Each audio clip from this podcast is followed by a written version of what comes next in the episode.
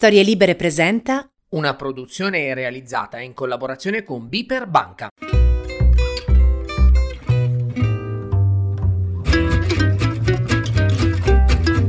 Quando ero più giovane e indifeso, mio padre mi ha dato un consiglio che ho fatto mio da allora. Tutte le volte che ti viene da criticare qualcuno mi ha detto ricordati che non tutti a questo mondo hanno avuto i vantaggi che hai avuto tu. Non ha detto nient'altro ma siamo sempre stati insolitamente comunicativi in modo riservato e capii che intendeva molto più di questo. Di conseguenza tendo a evitare ogni giudizio, un'abitudine che mi ha fatto incontrare molti tipi curiosi e reso vittima di non pochi inveterati scocciatori.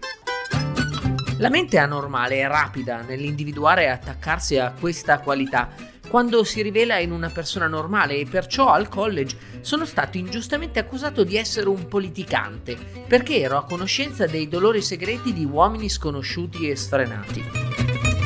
Ho ancora paura di perdermi qualcosa se mi dimentico che come mio padre snobisticamente suggeriva, e io snobisticamente ripeto, il senso di un'indispensabile decenza è suddiviso in modo ineguale alla nascita.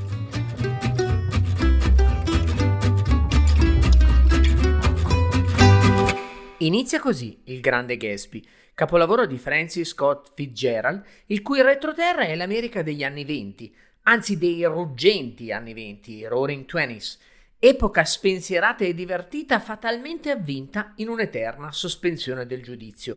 Il problema è che quando sospendi il giudizio per troppo tempo, poi la sentenza arriva lo stesso. Quella di cui parliamo oggi fu pronunciata il 24 ottobre del 1929 a Wall Street. Prima di parlarne, però, un piccolo inciso. Avete in mente Willy il coyote con i suoi estenuanti inseguimenti a bip Il poveretto quasi sempre si trova ad inseguire la preda architettando ingegnosi e fallimentari piani per acchiapparla, ma quasi sempre le scene si concludono con lui che di corsa supera il ciglio di un burrone profondissimo. Willy però non precipita subito, no? Continua la sua corsa come se nulla fosse per qualche secondo fino a che fino a che non si rende conto che sopra e sotto le sue zampe c'è soltanto aria e, e arriva il momento di cadere. Questa immagine è stata più volte proposta da Paul Krugman, premio Nobel per l'economia nel 2008, come perfetta rappresentazione del meccanismo delle bolle speculative in finanza.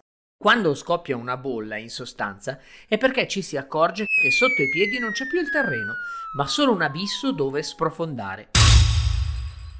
Diciamo che il 24 ottobre 1929 successe qualcosa di simile. E questa è la storia di due signori importanti che di fronte all'inizio della più grande crisi economica del XX secolo reagirono molto diversamente all'incertezza. Sono Luciano Canova. Sono un economista atipico e questa è Favolosa Economia, il podcast realizzato con Biper Banca con cui vi svelerò alcuni semplici meccanismi economici che condizionano le nostre vite e sono alla base delle nostre scelte. E lo farò attraverso storie che appartengono all'immaginario collettivo di tutti noi, in modo semplice e diretto, proprio come vorreste che ve li spiegassi se ci incontrassimo a casa vostra con uno spoiler che è già una promessa, e vissero tutti informati e contenti.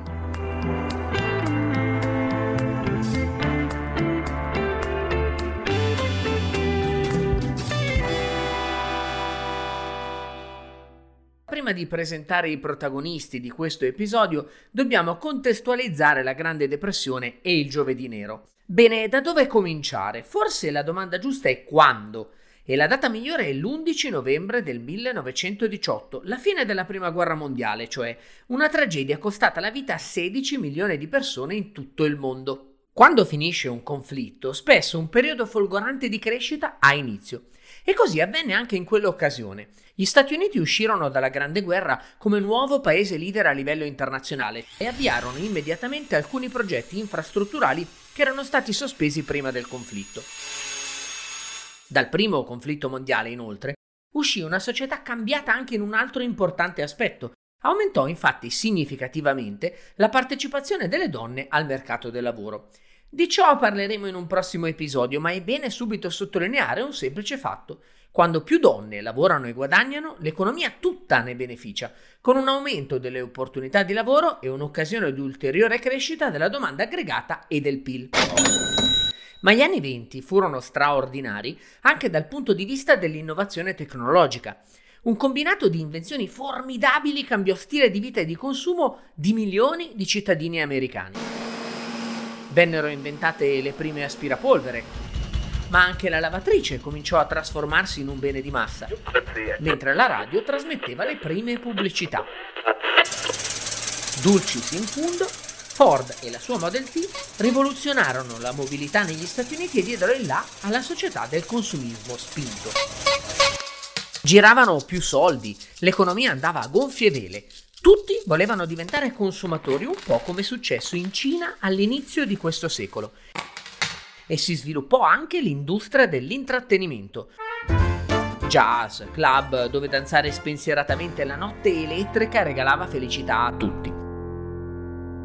C'era così tanta liquidità nell'economia che le persone, una volta soddisfatti i loro desideri di middle class, cominciarono a porsi un altro obiettivo. Che cosa fare del mio denaro? Fu in questa fase, in questi anni, che anche i più piccoli risparmiatori, e per piccoli risparmiatori intendo lustrascarpe, cuochi o taxisti, decisero di investire del denaro comprando azioni in borsa. D'altro canto, per diventare Warren Buffett bisogna pur cominciare da qualche parte. Con una domanda crescente di titoli azionari, Wall Street e il Dow Jones vissero un momento magico che trasmise questa frenesia di investimento a tutto il mondo della finanza. Nel 1929 il patrimonio degli americani era raddoppiato e l'indice di borsa era salito del 218%.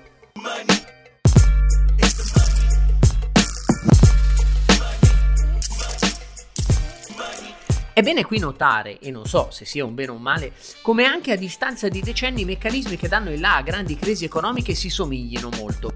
Le banche, benedette da una cornucopia di liquidità, cominciarono infatti a dare prestiti senza valutare il merito del credito.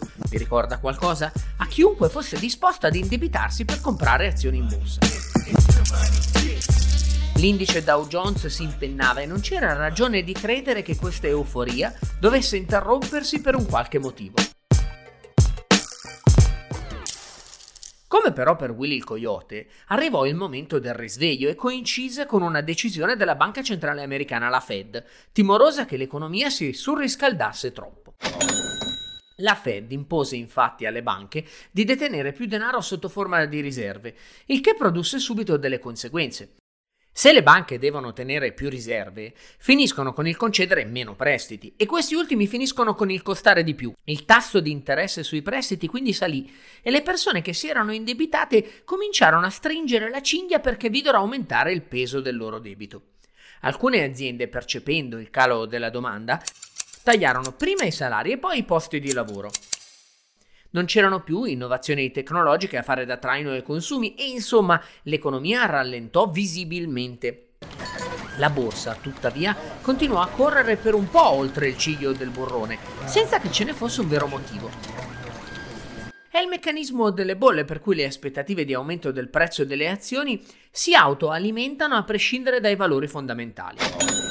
Fu così che arrivò il giovedì nero di Wall Street con la borsa che all'apertura perse 11 punti percentuali. Ma fu solo l'inizio. Presi dal panico, investitori grandi e piccoli, banche e gente comune cominciarono a vendere, vendere, vendere senza soluzione di continuità. Il Dow Jones iniziò una discesa infinita, perdendo il 90% del valore in soli tre anni.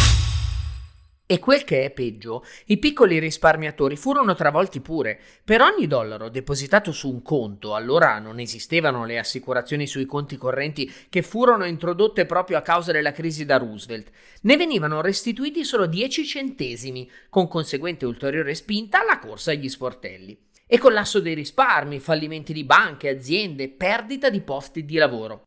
La disoccupazione negli Stati Uniti raggiunse il 24,9%. Sì, il 24,9%, avete capito bene. Un modo per pensare alla Grande Depressione è fare il confronto con le crisi più recenti. Nel periodo tra il 1929 e il 1932 il PIL mondiale scese del 15% a confronto di un tenue 6% durante la recessione del 2008-2009. E il tasso di disoccupazione americano esploso durante la pandemia nel 2020 non ha mai superato il 15% in tutt'altro contesto con un'economia paralizzata dal lockdown. La Grande Depressione iniziata negli Stati Uniti a Wall Street si diffuse rapidamente in Europa, anche perché gli Stati Uniti usciti vincitori dalla Grande Guerra erano diventati lo sponsor ufficiale della ricostruzione europea, con enormi prestiti a Francia, Inghilterra, eccetera. Ovvio che con la chiusura dei rubinetti anche in Europa cominciò la stessa dinamica, fallimento di imprese, crisi di liquidità, disoccupazione a doppia cifra. Fu il terreno più fertile per vedere attecchire le idee di imbianchini coi baffetti che nel giro di 15 anni avrebbero dato il via a una seconda tragedia. Ma questa è letteralmente un'altra storia, mentre noi dobbiamo tornare alla nostra ed è il momento di far entrare in scena i protagonisti di questo episodio. Due cavalli di razza che come quelli di Troia ci serviranno da monito ed esempio per parlare un po' di come si affronta il rischio in un contesto di incertezza. Il primo è John Maynard Keynes, grande economista inglese considerato il padre della macroeconomia moderna e di tante altre branche di questa disciplina. Per gli amici è quello che ha detto la celebre frase nel lungo periodo siamo tutti morti. Il secondo è un altro economista che si chiama Irving Fisher e che visse più o meno nello stesso periodo a cavallo delle due guerre mondiali. Keynes e Fisher avevano molti tratti comuni, entrambi cervelli sopraffini, Sappiate che Bertrand Russell diceva che quando si trovava in stanza insieme a Keynes provava un senso di stupidità nei suoi confronti, mentre un altro premio Nobel per l'economia, Paul Samuelson, scrisse che la tesi di dottorato di Fisher è stato il più grande saggio economico mai pubblicato. Entrambi accademici in università di prestigio, Keynes a Cambridge in Europa e Fisher a Yale. Brillanti conversatori, centro propulsore dei rispettivi salotti buoni, intellettuali raffinati. Keynes comprava in giro per l'Europa quadri di Matisse e Fischer vinceva premi in tenzone di greco e latino o in arte oratoria. Addirittura quando Irving si sposò con la figlia di un ricco industriale americano, Margaret Hazard, del suo matrimonio parlò il New York Times, 2000 invitati e una torta da 27 kg, Nota bene, la dimensione delle torte è un ottimo indicatore di opulenza all'insegna del nulla è più necessario del superfluo. Fisher insegnò matematica ed economia a Yale e aveva una passione smodata per i numeri. Addirittura provò a dimostrare empiricamente il vantaggio di una dieta vegetariana. Ecco, questo va aggiunto, aveva una maniacale attenzione per la sua salute fisica. Principalmente però la sua competenza e la sua fede nella statistica lo portarono a fondare un'azienda, l'Index Number Institute, che fu uno dei primi casi di centri di ricerca, ben prima della rivoluzione digitale, a vendere sul mercato un unico asset, i dati. Numeri, previsioni, analisi di scenario del contesto economico che Fisher e i suoi collaboratori cedevano ai giornali americani e non. Anche Keynes amava i numeri e anche Keynes si buttò nell'imprenditoria, tra i primissimi a fondare quello che oggi chiameremo un hedge fund. Sia Fisher che Keynes investirono un sacco di denaro in borsa con spericolate operazioni finanziarie. E allora direte voi quando arriva il colpo di scena, eccolo. Come mai Keynes è un nome almeno noto ai più e costituisce ancora lo zoccolo duro della prima parte di qualsiasi corso universitario di macroeconomia? E perché invece Fisher è un nome che qualcuno nella nicchia di noi economisti ricorda all'interno della storia del pensiero, ma che per i più fa pensare semplicemente a un tassello per il fissaggio?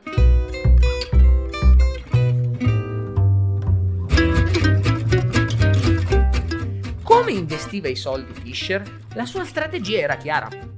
Scommettere con le sue previsioni sulla crescita dell'economia americana, acquistando azioni come se non ci fosse un domani con denaro preso a prestito. Ecco qua. All'alba del giovedì nero, Fisher si trovò di fronte a un crollo delle sue entrate. Ma non a un crollo delle sue certezze, perché il nostro mostrò una testardaggine senza paragoni, convinto che il mercato si sarebbe ripreso al più presto. Perse e continuò a perdere per anni, finendo sul lastrico. Keynes Keynes il 24 ottobre del 1929 pubblicò un editoriale sul New York Evening Post che diceva l'economia mondiale conoscerà un periodo di bassi tassi di interesse con tanto maggior profitto del mondo degli affari. Un coro di Vuvuzela potrebbe accogliere questa profezia fallimentare, già perché anche Keynes perse un sacco di soldi con l'inizio della Grande Depressione. E allora quale fu la differenza con l'esimio collega? John Maynard visse una vita da investitore con tanti alti e qualche basso, roboanti e redditizie operazioni insieme a fallimenti. Un'unica ancora ne tracciava sempre la rotta. Si può sempre cambiare idea. Magari sembra banale, ma nella gestione dell'incertezza sta tutto qui. E il problema è che il nostro cervello ancestrale resiste al cambiamento con la trappola dei pregiudizi e delle emozioni. Keynes, dopo il tracollo in borsa, modificò radicalmente la sua strategia di portafoglio. Nel gestire il fondo del King's College, decise di lasciare perdere l'analisi del trend macroeconomico generale e di seguire un unico criterio. Investire un mucchio di soldi in aziende di cui si conosce abbastanza bene l'operato. Basso rendimento atteso a volte, ma minore volatilità. John Maynard Keynes morì in gloria e soprattutto da milionario. Irving Fisher continuò come il Dow Jones una veloce discesa agli inferi, salvato solo dalla paziente e generosa famiglia della moglie e finendo nel dimenticatoio dell'economia anche a causa di un danno reputazionale incalcolabile. Un professore dell'Università della Pennsylvania, Philip Tetlock, ha raccolto e continua a raccogliere dati per cercare di capire chi è più bravo di altri a fare previsioni sul futuro. Misurare l'accuratezza di una stima futura e raccogliere informazioni su quanto siamo bravi è infatti il primo passo per capire qualcosa, ma nessuno è allenato a ragionare in termini probabilistici e oggi più che mai, nell'epoca della pandemia e delle curve epidemiche, ce ne stiamo accorgendo. Immaginate di avere pianificato un weekend al mare all'inizio di una bizzosa estate. Prima di mettere nella borsa frigo il cocomero consultate le previsioni meteo. Pioggia al 70%. Disfate la valigia e vi accomodate sul divano, recuperando l'ultima stagione della vostra serie TV preferita. Quando la mattina di sabato andate alla finestra per godervi il fortunale che si è scatenato sulla vostra città, un sole splendente vi sorprende, ma maledite con tutta l'anima il sito delle previsioni assolutamente farlocche. Se vi ritrovate in questo mini episodio siete come quasi tutti gli esseri umani che popolano il pianeta, Poco allenati quindi a ragionare in termini probabilistici e non particolarmente avvezzi all'arte di predire il futuro.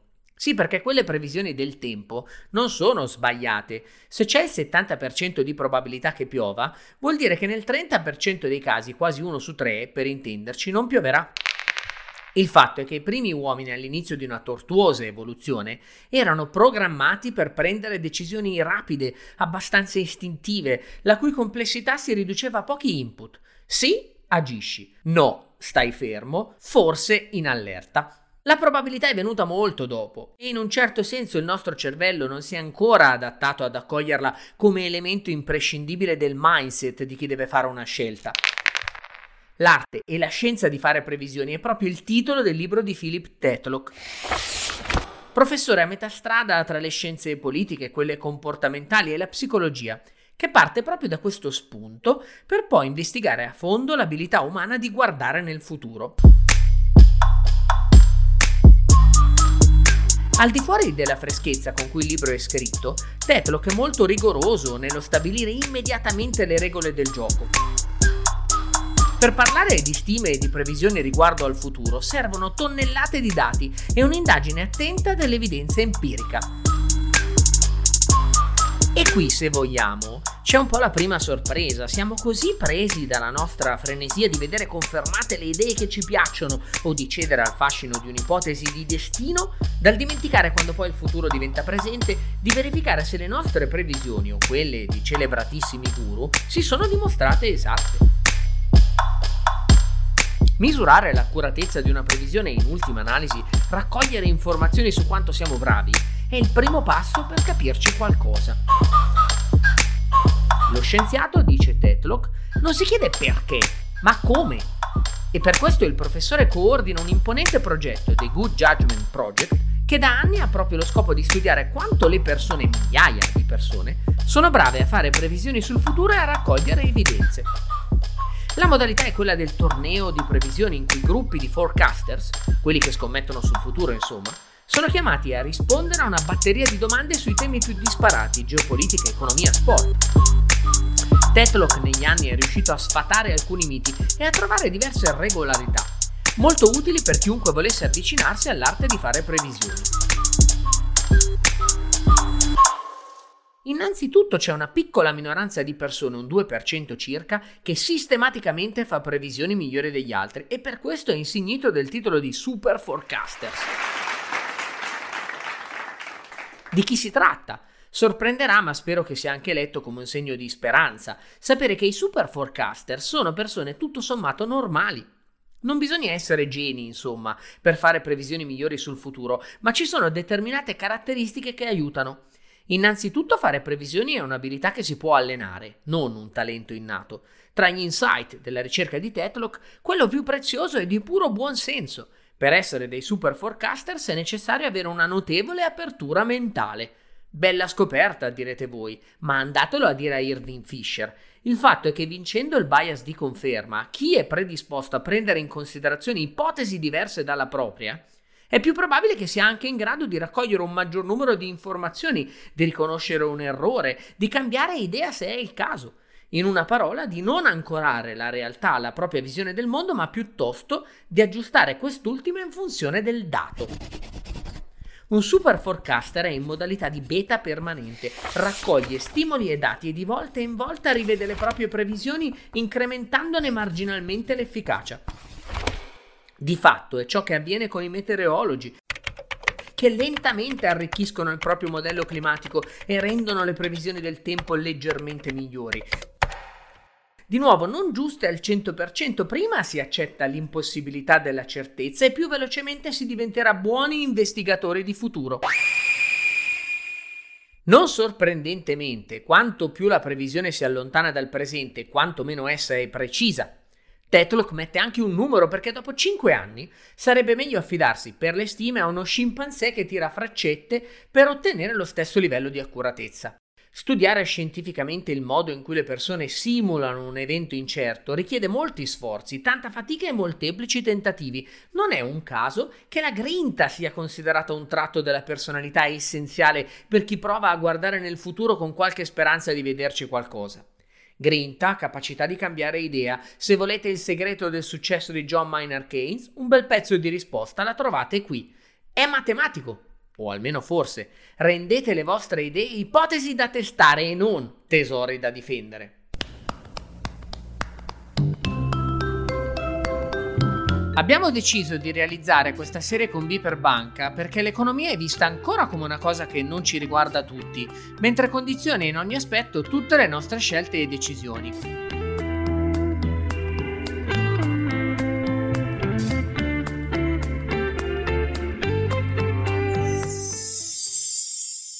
È con noi, ospite, il direttore Ferruccio De Bortoli, al quale porremo qualche domanda. Le grandi crisi economiche, dalla tulipomania alla crisi del 29 fino ai mutui subprime, presentano delle similitudini di comportamento preoccupanti.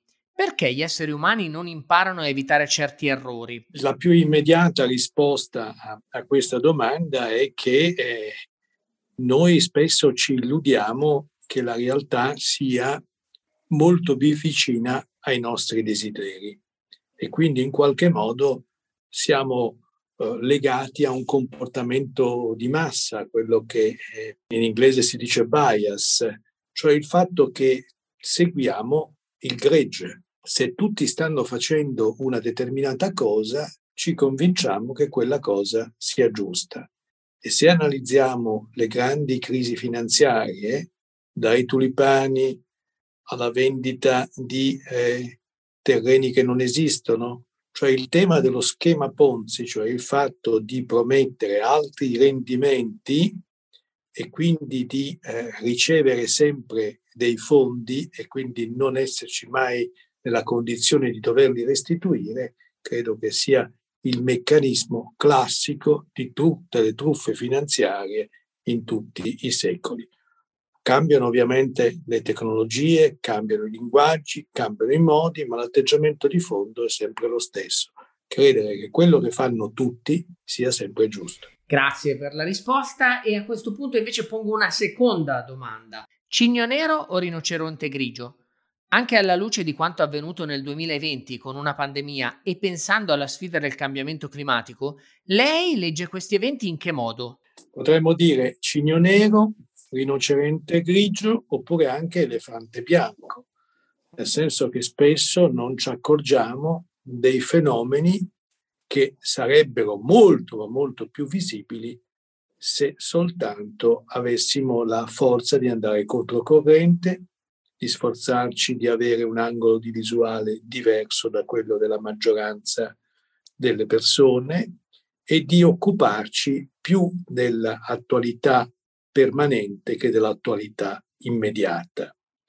I giornali compiono l'errore, e i mezzi di informazione in generale, di occuparsi troppo dell'attualità immediata e non dell'attualità permanente.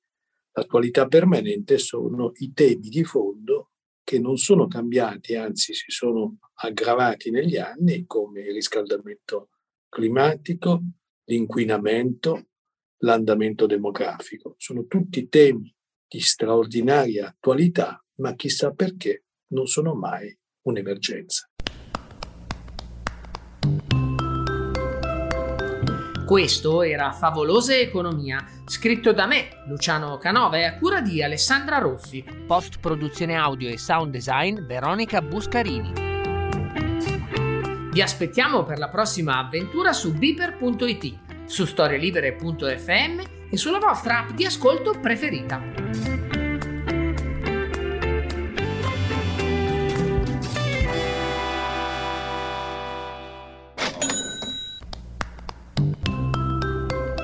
Da oggi Favolosa Economia è anche un libro edito da HarperCollins, in cui troverete questi e tanti altri contenuti inediti.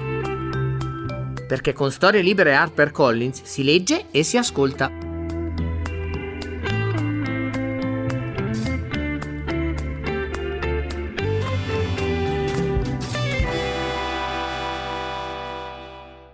Una produzione storielibere.fm di Gianandrea Cerone e Rossana De Michele.